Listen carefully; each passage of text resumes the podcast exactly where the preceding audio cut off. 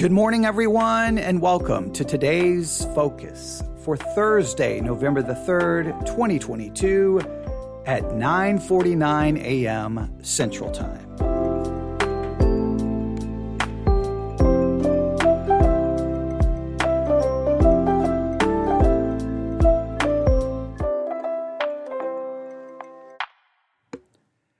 Certainty, self-loathing. Certainty and self-loathing, those are two signs of spiritual immaturity that we've talked about over the past two days. And today we come to the third sign of spiritual immaturity, and I'm not going to tell you what it is right now, all right? So so let's review those just quickly. I don't I can't go into much detail, but certainty and self-loathing, signs of spiritual immaturity. I, I the, so far, the, this kind of mini series that we're doing here for today's focus has generated a lot of discussion. I'm very happy about that, and it it feels like it's going to require us to do uh, well pod, a podcast episode. That's not a part of today's focus where we can go into much more uh, depth and really really take these apart. But I really want you to consider. Certainty and self-loathing, is that in your life? Those are possible signs of spiritual immaturity. If you have any questions, please continue to ask those questions, and I will continue to do my best to see what we can do to discuss some of those things. But today, we come to this sign of spiritual immaturity. Are you ready? This is the sign we're going to talk about. Defensiveness. Defensiveness. Do you become very defensive at times? When when you hear certain things, do you become very defensive? You take it almost as a personal attack and you attack back because you become defensive. Defensiveness is defined as this: the quality of being anxious to challenge or avoid criticism, behavior intended to defend or protect. As a Christian, when someone says something to you, right, do you immediately just become very defensive? You get anxious, you get upset, you get emotional, and you're ready to challenge. You're ready to defend. You're ready, in a sense, to protect yourself, to avoid any criticism of yourself. Well, that would be a sign of spiritual immaturity. But let me let me look at it maybe in a slightly different way here, okay? Remember, we're utilizing an article, but before we get to the article, I think defensiveness can show up. Now, now, listen to me carefully. Personally, right? In other words, when someone says something about us, someone offers some criticism, some kind of a rebuke, some kind of reproof, something like that. Someone says anything to us, we may just immediately become defensive and we attack. We go into attack mode and we're going to avoid, no, no, no, no. You're not going to criticize me and I'm going to challenge you. And and and we get really bothered. So there, there's the kind of personal idea of defensiveness. And I think that that can show clearly some spiritual immaturity. But I'm going to focus this maybe in a slightly different direction. As a Christian, as soon as you hear your doctrinal perspective challenged, as soon, let's say you're sitting in church and you hold to a certain doctrinal way of thinking, and the pastor throws out basically a challenge to that, or he criticizes that, or he condemns it, or he completely rejects it. Do you sit and listen very carefully, you with intently, you listen to every word, you take notes because you really want to consider the position? Or do you immediately just sit there, almost start getting angry inside, you're getting emotional, and you start grabbing your Bible and you're looking up other scriptures that you're like, no, see, that proves my point? Or do you immediately become defensive? We have the personal defensiveness, but we, I think there's a spiritual defensiveness that some Christians have. As soon as they hear something they don't like, they want to attack. They want to immediately attack or quote unquote defend, but they won't listen. And in many cases, they act, well, I mean, there's no way around it. They almost act like a jerk. Like you're you're sitting there trying to teach and they're not even paying any attention to you. They're they're they're basically have gone into full blown like, I'm going to go study this on my own and I'll I'll get back with you. And like, well, I'm in the middle of a sermon. That there there is a little bit of that that I think shows up in all of us. Let, let's see how the article, which direction the article handles this. All right. Are you ready? All right. So we, we've talked about certainty. We've talked about self-loathing. And if you listen to my uh, message last night on Law and Gospel, I spent some more time talking about self-loathing, but defensiveness. Here's what the article has to say. If you meet a Christian who's always defending God, the church, the Bible, and their own interpretation of it, you certainly come across a spiritually immature person. Now, some people are like, no, no, no, no, no. You're, you're seeing, you're, you're someone who's just trying to defend the truth. I think that there can be a way to defend the truth that doesn't equate to defensiveness, but I think a lot of it is nothing more than defensiveness, right? They ask the question, why? Well, defensiveness is a form of self-protection used to ward off a perceived attack. Becoming defensive is a sure sign that you either don't know how to answer objections to your faith or you have no confidence in those answers. Typically, when people get really defensive and they just start throwing things out, in other words, they're not going to go actually do the study. They're going to throw things out. It's because of one of those two reasons.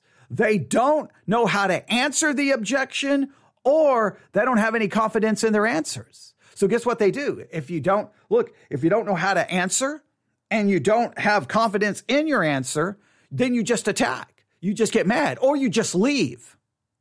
You just leave. Well, that, that, that is not, that, that goes against everything spiritual maturity should be about. Spiritual maturity should not act like that. This is spiritual immaturity. And I think typically people act that way when they don't do the study. I've always said, if people would actually engage in the study, if people would actually engage in study, that most likely they, well, they wouldn't be as defensive. In many cases, guess what? What's perceived to be this great disagreement, many cases gets the, the, the perceived disagreement becomes more agreement because you're actually doing the study. But what I've seen is people who get mad and upset, they don't want to sit down and do the study. I've seen it over and over and over. But I've watched it in church too many times, right? Especially in a small church where I teach the way I teach, very much in kind of a, you know, Socratic way where I'm asking questions and trying to get people involved, very much in, uh, in uh, trying to keep Uh, an involved kind of way of teaching, interactive kind of way of teaching.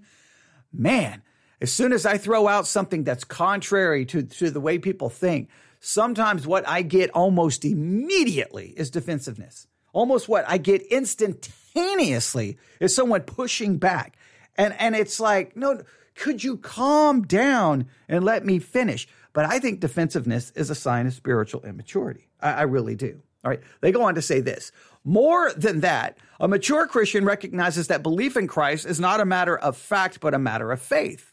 I mean, all right, we do not believe in Christ because it's entirely logical and it makes sense. If it were logical, everyone would believe it. Faith is the leap between logic and belief. And if people can't make that leap, who am I to judge?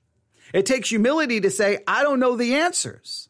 And some Christians can't do it. At the end of the day, though, if God is God, then God doesn't need a person to defend him or convince others that he is real. Let God do God's job.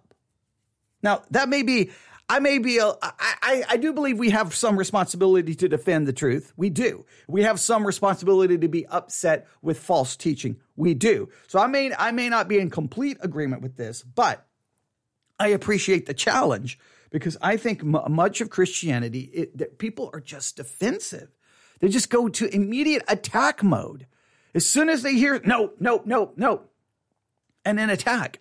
I don't know. I, I've watched it too many times. And sometimes you just have to say, can you calm down? Can you take a minute? Can you take a breath?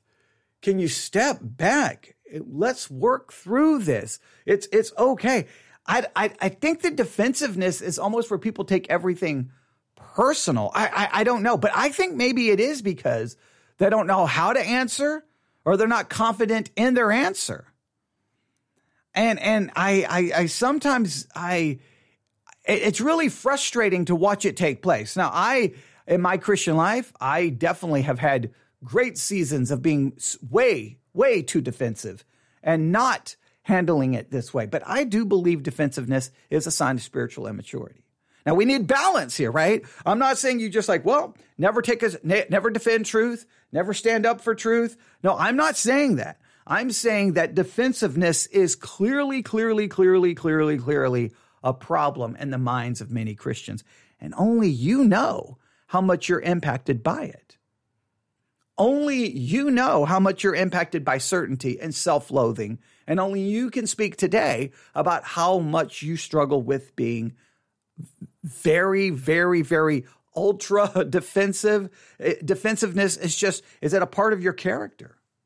And, and look, if, if, if I, if I knew you, or if you're a part of my church, I would find out quickly how defensiveness impacts you. It, it would not take long for me to know. Um, because it shows up so quickly. And especially in a church like mine where I'm constantly challenging the quote unquote, the status quo, where I'm constantly challenging every doctrine. And in, in my church, it, it can drive people a little crazy. That's why I'm, I, I've always said my church is not for everyone, because I will constantly take a doctrine like, okay, okay, This this is what I think everyone thinks. All right, well, we're going to – and every time we study a doctrine, I throw out everything we've ever studied before on the doctrine, right? We always study it new, and I always will raise new questions about it. Now, what sometimes people won't let me get to my conclusion, right? I'll throw out the questions, and they immediately want, boom, and they want they want to attack, and they want to get defensive. And I'm like, maybe if you wait till we, I don't know, get to the end of the series? Maybe if you let me finish – you still may disagree, but you're not, but the fact that your defensiveness shows up, you're not even willing to listen. You're not even willing to consider. You just want to attack. And that is a clear sign of spiritual immaturity. So today's focus, defensiveness. I want you to consider how that possibly has negatively impacted your Christian life. But here, remember, one of the things we've talked about here is that I believe in many cases the church, the place that you would think would produce spiritual maturity, actually produces spiritual immaturity. And I think the church in many cases leads to a, a, a perceived certainty that you're supposed to have and you can never doubt, a self-loathing because you're giving law, law, law, law, law, and very little gospel. And I think it the church has is just... I think the church's natural mental state is one of defensiveness. Look at how Christians act when Christmas comes around, and because a, a, a you know a, a department store won't say Merry Christmas, Christians immediately act like we're being attacked, we're being attacked, and we take and we get all defensive. I think the church leads to many of these things, which means it's actually not producing spiritual maturity; it's producing spiritual immaturity.